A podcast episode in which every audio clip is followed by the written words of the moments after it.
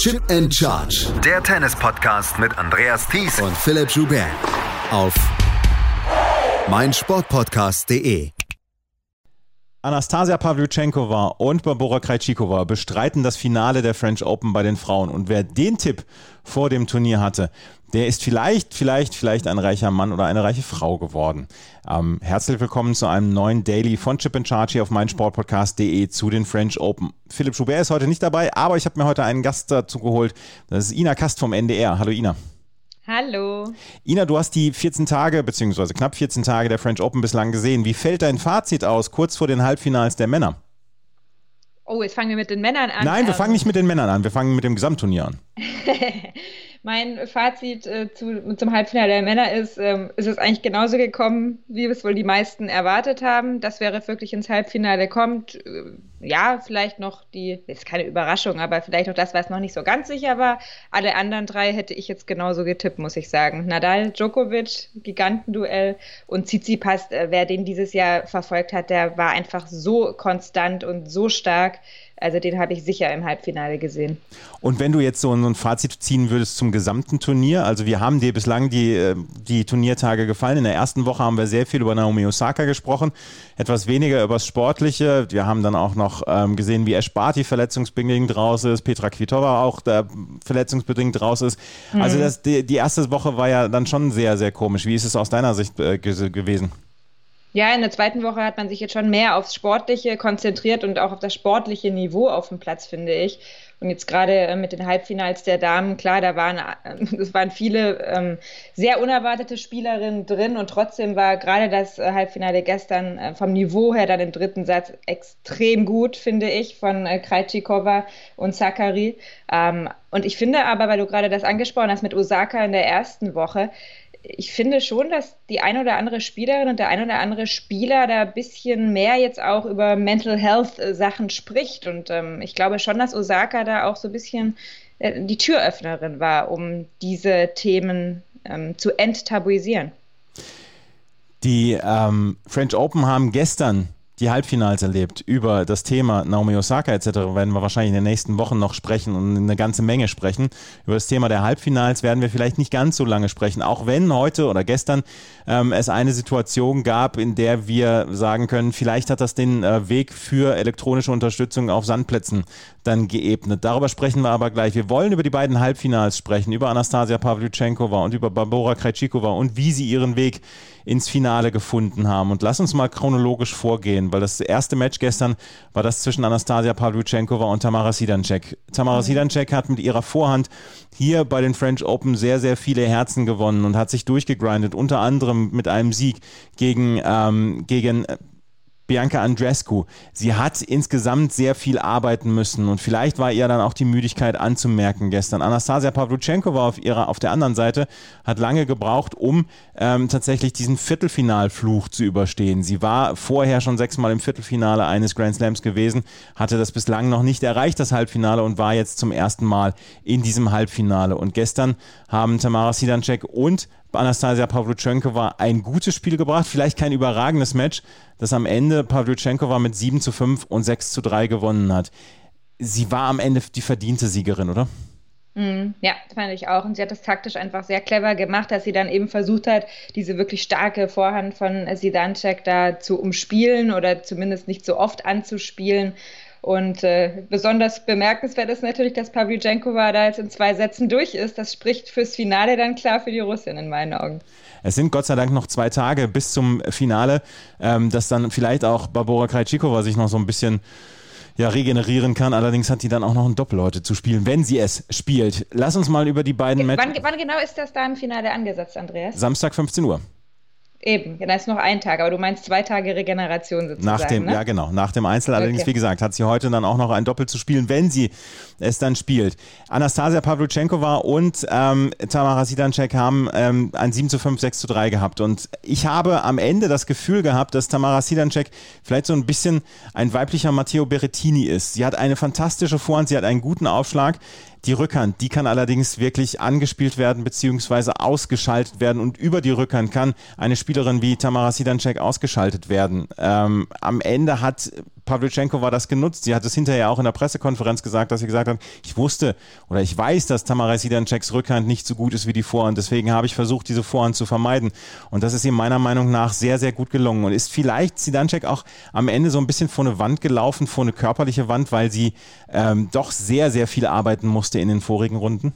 Ja, und ich finde, Pavlyuchenkova hat das irgendwie auch mit jeder Pore ausgestrahlt, auch wenn es jetzt kein hochklassiges Match war, aber sie hat wirklich ausgestrahlt, sie will hier in dieses Finale im, was weiß ich, 52. Anlauf, glaube ich, ähm, hat sie es jetzt ja überhaupt erstmal ins Halbfinale geschafft ähm, bei einem Grand Slam Turnier. Also richtig, richtig stark und ja, das ist natürlich ein Unterschied, ob du als Spielerin oder Spieler ähm, bei einem Schlag einfach die Sachen sicher zurückbringst oder ob es wirklich eine Waffe ist, dieser Schlag und also die Rückhand ist definitiv keine Waffe von Sidan ancheckt. Da kann sie dran arbeiten. Da muss sie dann arbeiten, wenn sie dann weiter nach oben kommen will. Aber diesen Erfolg hat man ihr ja vielleicht dann auch vor diesem Turnier noch gar nicht zugetraut, ein Halbfinale bei einem Grand Slam. Pavlyuchenko war an sich, beziehungsweise äh, Pavlyuchenko war selbst, hat ihre Nerven gestern behalten, hat einen ordentlichen Aufschlag gehabt, hat 66 Prozent ihrer ersten Aufschläge mit reingebracht, hat allerdings weniger Punkte über den ersten Aufschlag gemacht ähm, als erwartet. Sie hat über den zweiten Aufschlag eine ganze Menge an Punkten gemacht. Ähm, das Match war nicht nicht hochklassig. Beiden merkte man dann auch so ein bisschen vielleicht die Nervosität an. In so einer Situation waren sie beide vorher nicht und ähm, gerade auch für Pavlyuchenko war die 2006 ja schon die Juniorenwettbewerbe da ähm, aufgemischt hat. Nach mhm. dieser langen Zeit, ähm, dass man da eventuell nervös ist, das kann man ja auch verstehen. Und jetzt kann sie einen Haken machen hinter ihre Bucketlist, hinter den einen Punkt, den sie da noch nicht hatte, nämlich ein Grand Slam-Finale im Einzelspielen. Ähm, sie wird ja 30 jetzt auch, glaube ich, im Juli. Also das hat sie gerade noch mal vor dem runden Geburtstag geschafft. Sie wurde in einer Pressekonferenz gefragt, äh, was denn das 16-jährige Ich zu ihrem 30-jährigen, zu ihrem fast 30-jährigen Ich jetzt sagen würde. Und dann hat sie gesagt, ja, what took you so long? Und äh, das ist eine Geschichte Pavlyuchenkova. Wir haben es immer wieder erlebt, dass Pavlyuchenkova Turniere einfach dominieren konnte, dann bis zu einem Halbfinale oder zu einem Finale, wo sie einfach Spielerinnen aus dem, aus dem Stadion schießen konnte, auch vom Tennisplatz schießen konnte. Ich habe es schon mal erwähnt hier bei, bei Chip and Charge in den letzten zwei Wochen. Ähm, Angelique Kerber hat eine, eine gruselige Bilanz gegen Pavlyuchenkova, weil sie immer wieder vom Platz geschossen wird von ihr. Es, es mhm. gibt immer wieder diese Matches, wo Pavlyuchenkova ihre Gegnerin vom Platz schießen abschließen kann. Ich hatte eigentlich erwartet, dass, wenn Pavlyuchenkova einen großen Grand Slam-Erfolg hat, dass der nicht auf Sandplatz äh, kommt. Ja, hätte ich auch eher dann auf Hartplatz erwartet, eigentlich, jetzt wo du sagst. Das stimmt schon. Äh, ich will die Leistung von ihr überhaupt nicht schmälern, aber natürlich sind da gerade im Damen-Draw dieses Jahr dann auch einige Sachen zusammengekommen, die ihr definitiv in die Hände gespielt haben. Ja. Ähm, Tamara Sidancek wird jetzt wahrscheinlich ähm, über diesen Erfolg sehr, sehr froh sein. Sie wird dann in Wimbledon dann auch spielen. Was traust du ihr zu für ihre Karriere? Sie muss an dieser Rückhand arbeiten, oder? Ja, muss sie. Und jetzt was Wimbledon angeht, ich habe jetzt gar nicht so viele Matches von ihr auf Gras wirklich in Erinnerung, muss ich gestehen. Ähm, da ist es natürlich noch umso wichtiger, wenn du weniger Reaktionszeit dann hast, da die, die Rückhand ordentlich zurückzubringen bin gespannt. Ich glaube, dass ihr das auf jeden Fall sehr viel Auftrieb jetzt äh, gegeben hat, dass sie da bis ins Halbfinale gekommen ist. Sie kommt ja auch eher aus einem ähm, kleineren Land, will ich mal sagen, mit Slowenien, wo die Leute sie bestimmt total abfeiern. Ähm, und sowas, ähm, ja, gibt ihr sicherlich auch nochmal zusätzlich Selbstvertrauen. Anastasia Pavlyuchenkova steht im Finale und sie steht im Finale gegen Barbora Krejcikova. Die hat gestern ihr 17. Match inklusive Doppel in 18 Tagen gespielt, weil sie ja auch dann in der Woche vorher noch in Straßburg gespielt hat und das gewonnen hat, das Turnier.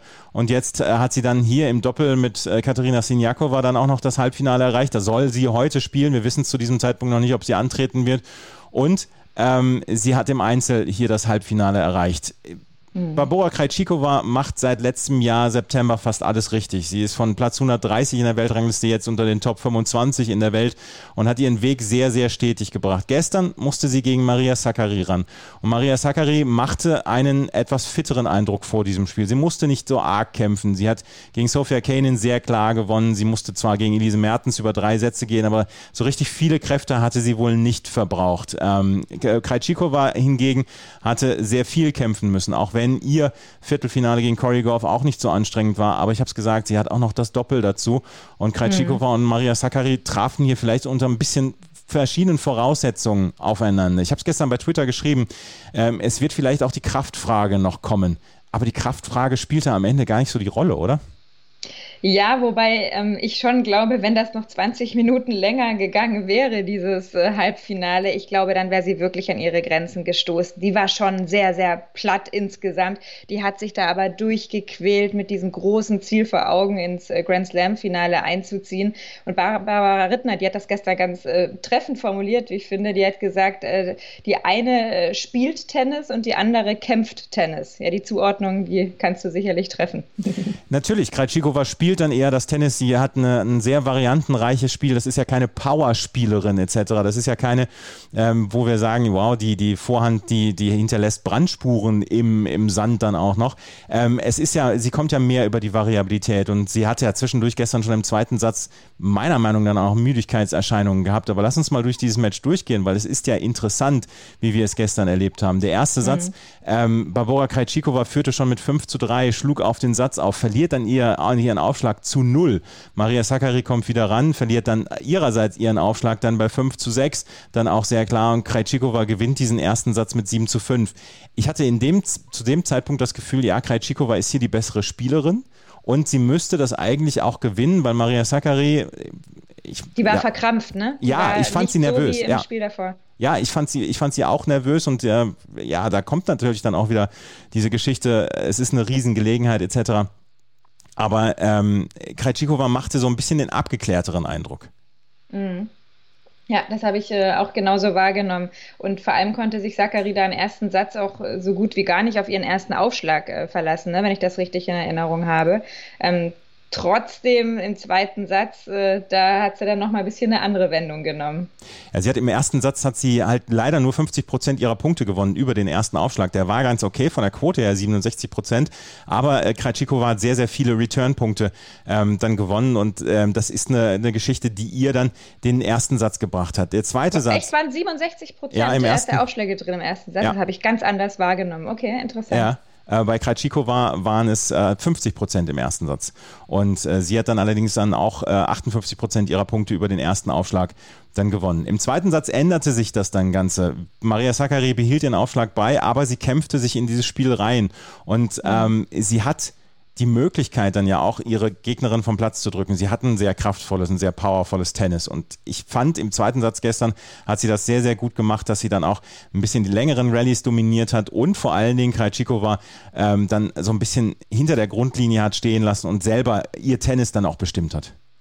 Ja, sie ist da immer mehr reingekommen in dieses Match, hat sich eingegroovt, das hast du richtig äh, analysiert. Und ich fand das auch sehr clever von Zachary, wie sie dann doch auch ein bisschen mit dem Publikum gespielt hat und das auf ihre Seite gezogen hat. War zumindest mein Empfinden, dass da die Zuschauerinnen und Zuschauer doch äh, lieber die Griechen dann als Siegerin äh, hätten sehen wollen. 6 zu 4 ging der zweite Satz aus für Maria Sakkari. Du hast es gesagt, sie spielt mit dem Publikum, sie gibt sich dann immer wieder die Faust, sie ist eine sehr extrovertierte Spielerin und ähm, dieser zweite Satz war dann für Maria Sakkari. Und der dritte Satz wurde dann sehr, sehr spektakulär und ähm, der dritte Satz war eigentlich so, dass äh, Sakkari führte mit Break bis zum 5 zu 3. Und dann hat sie es nicht geschafft, ihren Aufschlag ähm, zu halten. Sie hatte einen Matchball bei 5 zu 4. Den hat Krajcikova dann abwehren können. Aber dann hat sie das Aufschlagspiel verloren, hat keinen Matchball, keinen weiteren Matchball gehabt und äh, konnte dieses Aufschlagspiel nicht gewinnen. Diesen Punkt, diesen Matchball, da hatte sie keine Chance. Den hat Krajcikova gut. Dieser erste Matchball meinst du? Der erste Matchball von Zachary, der einzige Matchball, der es dann ja geblieben ist. Da hatte sie keine Chance, diesen Punkt zu machen. Den hat Krajcikova äh, hervorragend ähm, abgewehrt. Ich, äh, mit was hat sie es abgewehrt? Sie hat, den mit einem, sie hat den mit einem Winner hat sie den abgewehrt und Zachary hatte in dem Fall keine Chance, diesen, ähm, diesen Matchball zu verwerten. Das Ganze ging zum 5 zu 4. Dann hatte äh, Zachary bei eigenem Aufschlag keinen Matchball mehr, hatte einen Breakball abwehren können. Der zweite Breakball brachte dann das 5 zu 5 für Zachary. Äh, für genau, dann kamen ja die zwei Matchbälle für, für Krajcikova, ne, beim Stand von, von 7 zu 6 für Krajcikova. Von 7 zu 6, genau. Da gab es drei Matchbälle sogar für Krajcikova. Die konnte genau. Zachary ja. Alle abwehren und da war das Spiel auf einem, auf einem Höhepunkt. Die Stimmung war hervorragend. Es war ein großer Kampf. Es war vielleicht nicht das hochklassigste Match, aber es war, ich habe es erwähnt bei Twitter, es war ein Brocken von einem Match gestern. Total. Und ich finde es auch ein bisschen unfair, wenn bei Twitter Leute schreiben, ja, Sakari, die hat halt nicht die Nerven behalten im dritten Satz. Das finde ich, kann man so überhaupt nicht sagen, weil die ersten beiden Matchbälle hier von der, von der Tschechin, ich erinnere mich da an den, an den zweiten Matchball von Krajcikova, Da hat äh, wirklich Zachary den abgewehrt, als wäre nie was gewesen. Total die mutige Rückhand-Cross äh, von der Griechin da zum Punkt, zum Einstand dann. Und dann hat sie ja beim dritten Matchball von Krejcikova hat sie ja auch noch einen Ass geschlagen dann. Also das finde ich jetzt nicht, dass man da sagen kann, dass sie die Nerven nicht behalten hat ja, und ich finde ja dann auch, man sollte dann auch vielleicht so ein ganz kleines bisschen Abstriche machen, gerade bei so einem Spiel, bei so einer Gelegenheit für zwei Spielerinnen, die bis, dahin noch nicht in dieser Gelegenheit waren, beziehungsweise in dieser Situation waren, die auf Augenhöhe genannt worden sind vorher. Es wurde ja keine Favoritin ausgemacht. Sie spielten nicht gegen Naomi Osaka, sie spielten nicht gegen Bianca Andrescu auf Hartplatz, sondern sie spielten gegeneinander. Und das war ein Spiel, was von vornherein als 50-50 Geschichte ausgelegt worden ist. Und dann zu sagen, gut, die Nervenschwäche hat verloren, ah, das, das das finde ich dann auch etwas übertrieben. Aber es gab dann das Spiel äh, bei 8 zu 7. Zachary hatte Aufschlag, sie lag 30, 40 zurück. Ja, und dann gab es einen Ball, der sehr, sehr weit an die Grundlinie ging. Und ähm, Emanuel Joseph, erst wurde er ausgegeben vom Linienrichter, von der Linienrichterin und Krejcikova ähm, warf schon die Arme hoch. Emanuel Joseph, der Schiedsrichter, kam runter und sagte, der Ball ist gut gewesen. Der Punkt musste nochmal wiederholt werden. Maria Sakkari machte das, äh, machte den Einstand, beziehungsweise den Punkt zum Einstand und wehrte diesen Matchball ab. Das Problem war, dass ähm, die amerikanischen Tennissender beziehungsweise auch Roland Garros ein Hawkeye dann noch anbieten für die Fernsehzuschauer. Und laut Hawkeye war dieser Ball im Aus. Und dann brach ein Sturm der Entrüstung dann über Twitter beziehungsweise über die sozialen Medien hinweg. Chris Evert hat gesagt, das ist ein Skandal. Ähm, Brad Gilbert hat gesagt, der Schiedsrichter gehört gesperrt für Spiele, weil er hier so ein, eine fiese, ähm, weil hier so eine fiese Entscheidung getroffen hat. Der Ball wäre ja klar im Aus gewesen. Was sagst du zu dieser Situation?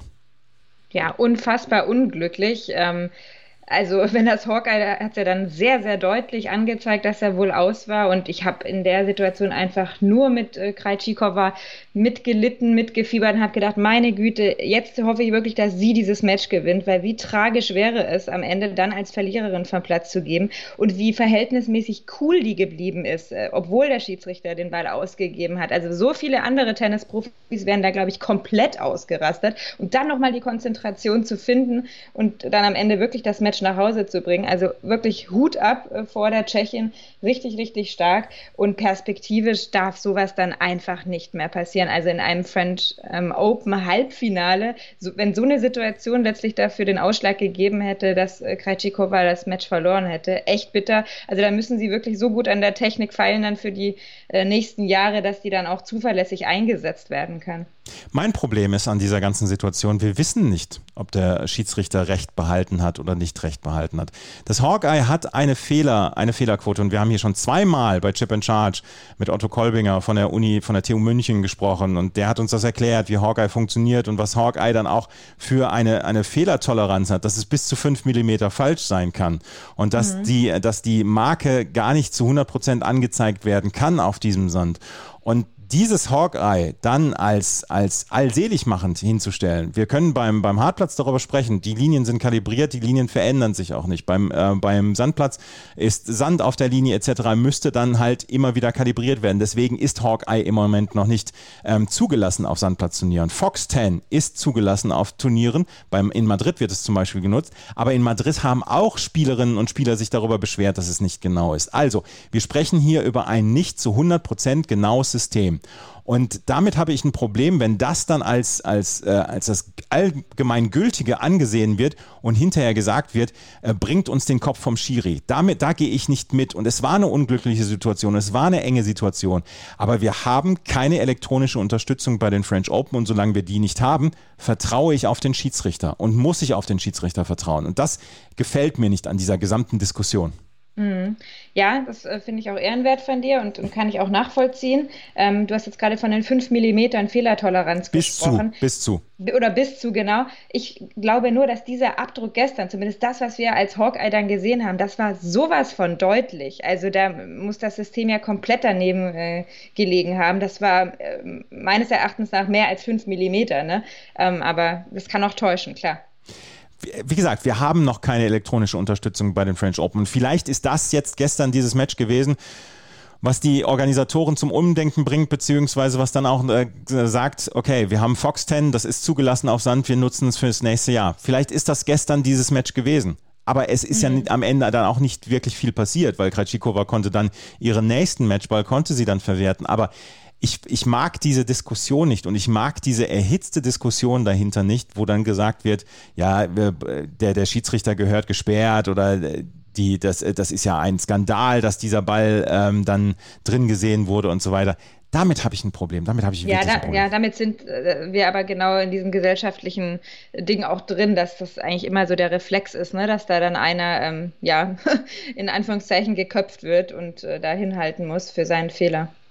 Wenn es überhaupt ein Fehler war. Ja, genau, wenn es überhaupt ein Fehler war. Und wir wissen das nicht zu 100 Prozent. Und das ist ja, das ist ja die Krux. Auf jeden Fall hat Barbara Krejcikova ihren nächsten Matchball, den sie hatte, hat sie dann verwertet und steht jetzt im Finale. Und das hat drei Stunden 18 gedauert. Sie hat schon Doppel hinter sich. Ich bin sehr gespannt, wie sie zum Finale antreten wird. Da bin ich auch absolut äh, gespannt. Also wenn sie das Doppel heute spielen sollte, Mama Mia, ey, das äh, ist eine enorme Belastung. Äh, du hast ja auch schon äh, gelesen beim Kollegen Alvi Barsche, wann äh, das das letzte Mal passiert ist, dass äh, eine Spielerin bei den French Open das Doppel und das Einzel gewonnen hat. Weißt du es noch? Ich weiß es nicht, ich habe es nicht nachgesehen. Ah, da kann ich dir ja sagen. Ähm, das war Mary Pierce im Jahr 2000. Ähm, mich hat das dann aber auch noch interessiert, wann generell bei einem Grand Slam-Turnier eine Spielerin zuletzt mal Doppel und Einzel gewonnen hat. Was würdest du da tippen? Serena? Richtig. Mhm. Die hat das, glaube ich, sogar viermal geschafft. Und zuletzt 2016, ist gar nicht so lange her, war in Wimbledon. Genau, ja, sie hat, ja, also ich habe es vor einer Woche mal nachgeschaut, nochmal, wie viel Grand Slams sie im Doppel gewonnen hat. 13 oder 14. Es ist, das ist völlig, Vergisst man irgendwie. Ja, immer, ja, das, ne? das vergisst man komplett. Phase ihrer Karriere. Ja, ja, das vergisst man komplett, dass sie 13 oder 14 Grand Slams im Doppel dann auch noch gewonnen hat. Alle mit Venus, vor, vor allen Dingen, weil sie ja am Anfang der Karriere dann sehr, sehr viel Doppel gespielt hat. Es war ein aufregender Tag gestern bei den Frauen und Barbora Krejcikova und äh, Anastasia Pavlyuchenkova stehen im Doppel. Und wie gesagt, sie müsste eigentlich heute antreten. Im Finale. Im das Finale, Entschuldigung. Deutscher Versprecher. Ja.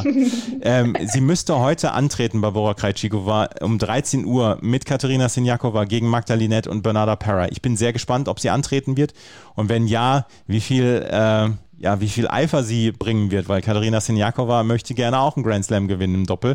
Ähm, das wollte ich gerade sagen. Wie würde sie da, ihr das äh, kommunizieren, ja, dass ja. sie nicht mit ihr antritt? Ja, das ist ja das, ist ja das, das große Problem, was wir jetzt hier haben. Und Krejcikova wird wohl antreten und ähm, dann sehen wir, wie, wie gut sie drauf ist morgen. Und dann hoffe ich, dass es nicht am Ende an der Kraft mangelt, sondern dass die sportlich äh, bessere Spielerin das äh, Match gewinnen wird. Darauf hoffe ich ja, sehr. Ja, aber wenn es über drei Sätze gehen sollte, ich befürchte, dass genau das dann doch passieren wird, dass da am Ende Pavlyuchenkova einfach mehr Kräfte hat. Ja, Magdalinette, Bernarda Perry gegen Krejcikova Sinjakova heute Nachmittag um 13 Uhr und danach Bethany Matek Sense und Iga Swiatek, die sich dieses eins der Matches der letzten zwei Wochen geliefert haben gegen Suagier und Elise Mertens im Achtelfinale.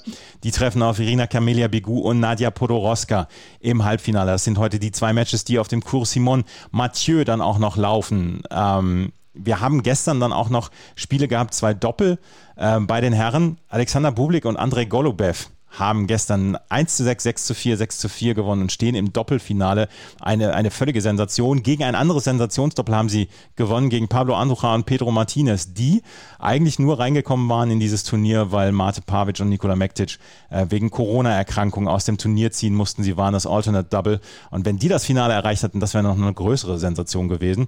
Und sie treffen jetzt auf Pierre-Hugues Herbert und Nicolas Mahü im Doppel. Die haben vor voll besetztem Haus im Simon Mathieu Court gegen Juan Sebastian ja. Cabal und Robert Farrar mit 6 zu 7, 7, 6, 6, 4 gewonnen. Und äh, die Zuschauer haben das, haben das äh, Stadion abgerissen. Das war richtig, richtig gute Stimmung da gestern auch. Hast du ein bisschen was ja. davon gesehen?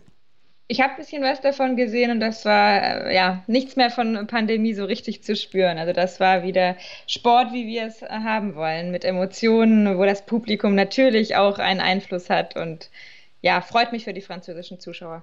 Herbert äh, musste das letzte Aufschlagspiel ausservieren und er hat dann noch zwei Doppelfehler bei zwei Matchbällen gebracht und ähm, er ist ja ein kleines Nervenbündel und dass er das dann noch über die Ziellinie gebracht hat mit Mahü, er war sehr, sehr erleichtert danach. Sie sind natürlich die Favoriten gegen Bublik und Golubiev und wir werden sehen, das äh, Match müsste auch morgen dann an den Start gehen, das Doppel-Herrenfinale. Ähm, Kommen wir auf die beiden Spiele von heute zu sprechen. Um 14.50 Uhr. War da was? Ja, war da was. Um 14.50 Uhr ähm, wird Alexander Zverev gegen Stefanos Tsitsipas antreten und nicht vor 17.30 Uhr Nadal gegen Djokovic. Lass uns noch mal ein bisschen über Zverev gegen Tsitsipas sprechen. Zverev hat eine grausige Bilanz gegen Tsitsipas. Was traust du ihm heute zu? Die Bilanz ist, glaube ich, 1 zu 6 oder ja. sowas, ne? Mhm. Auf jeden Fall äh, richtig deutlich. Ähm, ja, was traue ich ihm heute zu? Er hat mich nicht immer überzeugt jetzt bei den Matches, die ich von ihm gesehen habe in Paris. Ähm, ich fürchte, dass er in vier Sätzen verliert. Das ist meine, meine Prognose. Einfach weil Tsitsipas so unfassbar stabil scheint in diesen Tagen der French Open. Auch gegen Medvedev, das war für mich beeindruckend. Da lief es ja, glaube ich, zwei Sätze wie am Schnürchen und im dritten Satz, da wurde es dann doch mal, da gab es dann so ein Tief beim Griechen. Und da hat er sich aber auch wieder rausgekämpft, rausmanövriert also ich finde das wirklich beeindruckend, was er da spielt. 2 zu 5 ist die Bilanz. Das letzte Match hat Zverev gewonnen ah, okay. gegen Tsitsipas mhm. in Acapulco in diesem Jahr. Ähm, die beiden haben einmal auf Sand gespielt. Das hat ähm, 2019 ähm, Tsitsipas damals gewonnen in Madrid. 7-5, 3-6, 6-2 und Tsitsipas macht einen sehr guten Eindruck. Was hier schön ist, ist, dass beide anscheinend wirklich fit sind, dass sie zwei Tage Zeit hatten nach ihren Matches und dass beide noch nicht zu viele Kräfte verbraucht haben. Also das Thema wird heute kein Problem sein. Ja, und das finde ich richtig, richtig schön aus Tennis-Fansicht auch, dass da wirklich dann der spielerisch Bessere wohl gewinnen wird und dann kann es auch über vier Stunden gehen. Ähm, das müssten sie eigentlich wegstecken. Und dann nicht vor 17.30 Uhr Novak Djokovic gegen Rafael Nadal. Zum 58. Mal spielen die beiden gegeneinander. Letztes Jahr gab es für Djokovic eine richtige Klatsche. Nadal zog ihm die Ohren lang nach allen Regeln der Kunst. Wie wird es dieses Jahr laufen? Ich bin so gespannt. Ich bin auch, ich, ich merke auch wirklich schon so eine Grundnervosität, seit ich heute aufgestanden bin. Ich freue mich mega auf dieses Match und ich hoffe, ich hoffe wirklich, dass das ähm, einerseits schon wirklich ein spannendes, äh, langes Match wird, aber ich habe da ein bisschen so ein Problem, denn um 21 Uhr wird ja die Fußball-EM eröffnet. Und wenn ich dann entscheiden muss zwischen Italien, Türkei und, und Nadal Djokovic parallel, natürlich werde ich Nadal Djokovic primär gucken, aber ähm, schon ein bisschen unglücklich, dass so, so ein historisches Match dann äh, kollidiert mit dem Auftakt der Fußball-EM. Das Problem ja bei diesen, bei diesen beiden ist, bei Djokovic und Nadal, beide müssen Bestform bringen, um ein richtig spannendes Match zu haben. Wenn einer von beiden nicht ganz die Form hat äh, und der andere allerdings gut drauf ist, dann gibt es immer gibt es immer eine Klatsche. Da werden, da werden einem von beiden die Ohren lang gezogen. Wir haben es 2020 bei den äh, Australian Open gesehen als Djokovic Nadal mit Nadal den Boden aufgewischt hat. Und wir haben es dann im gleichen Jahr gesehen bei den French Open, als Nadal mit Djokovic den Platz abgezogen hat. Also das ist ja, die, die Chance darauf, dass wir einen Blowout äh, hier erleben, ist ja durchaus da und ist gegeben. Und ähm, ich hoffe einfach, dass beide wirklich ihr, ihr bestes Tennis zeigen können und dass wir dann am Ende ja, ein episches Match erleben werden. Darauf hoffe ich wirklich. Ja, und weißt du, was ich auch sehr hoffe für mich persönlich, dass ich von Novak Djokovic nicht wieder dermaßen aus dem Fernseher angeschrien werde, dass mir wirklich alles in Mark und Bein fährt und ich den Fernseher vor Schreck ausschalten muss.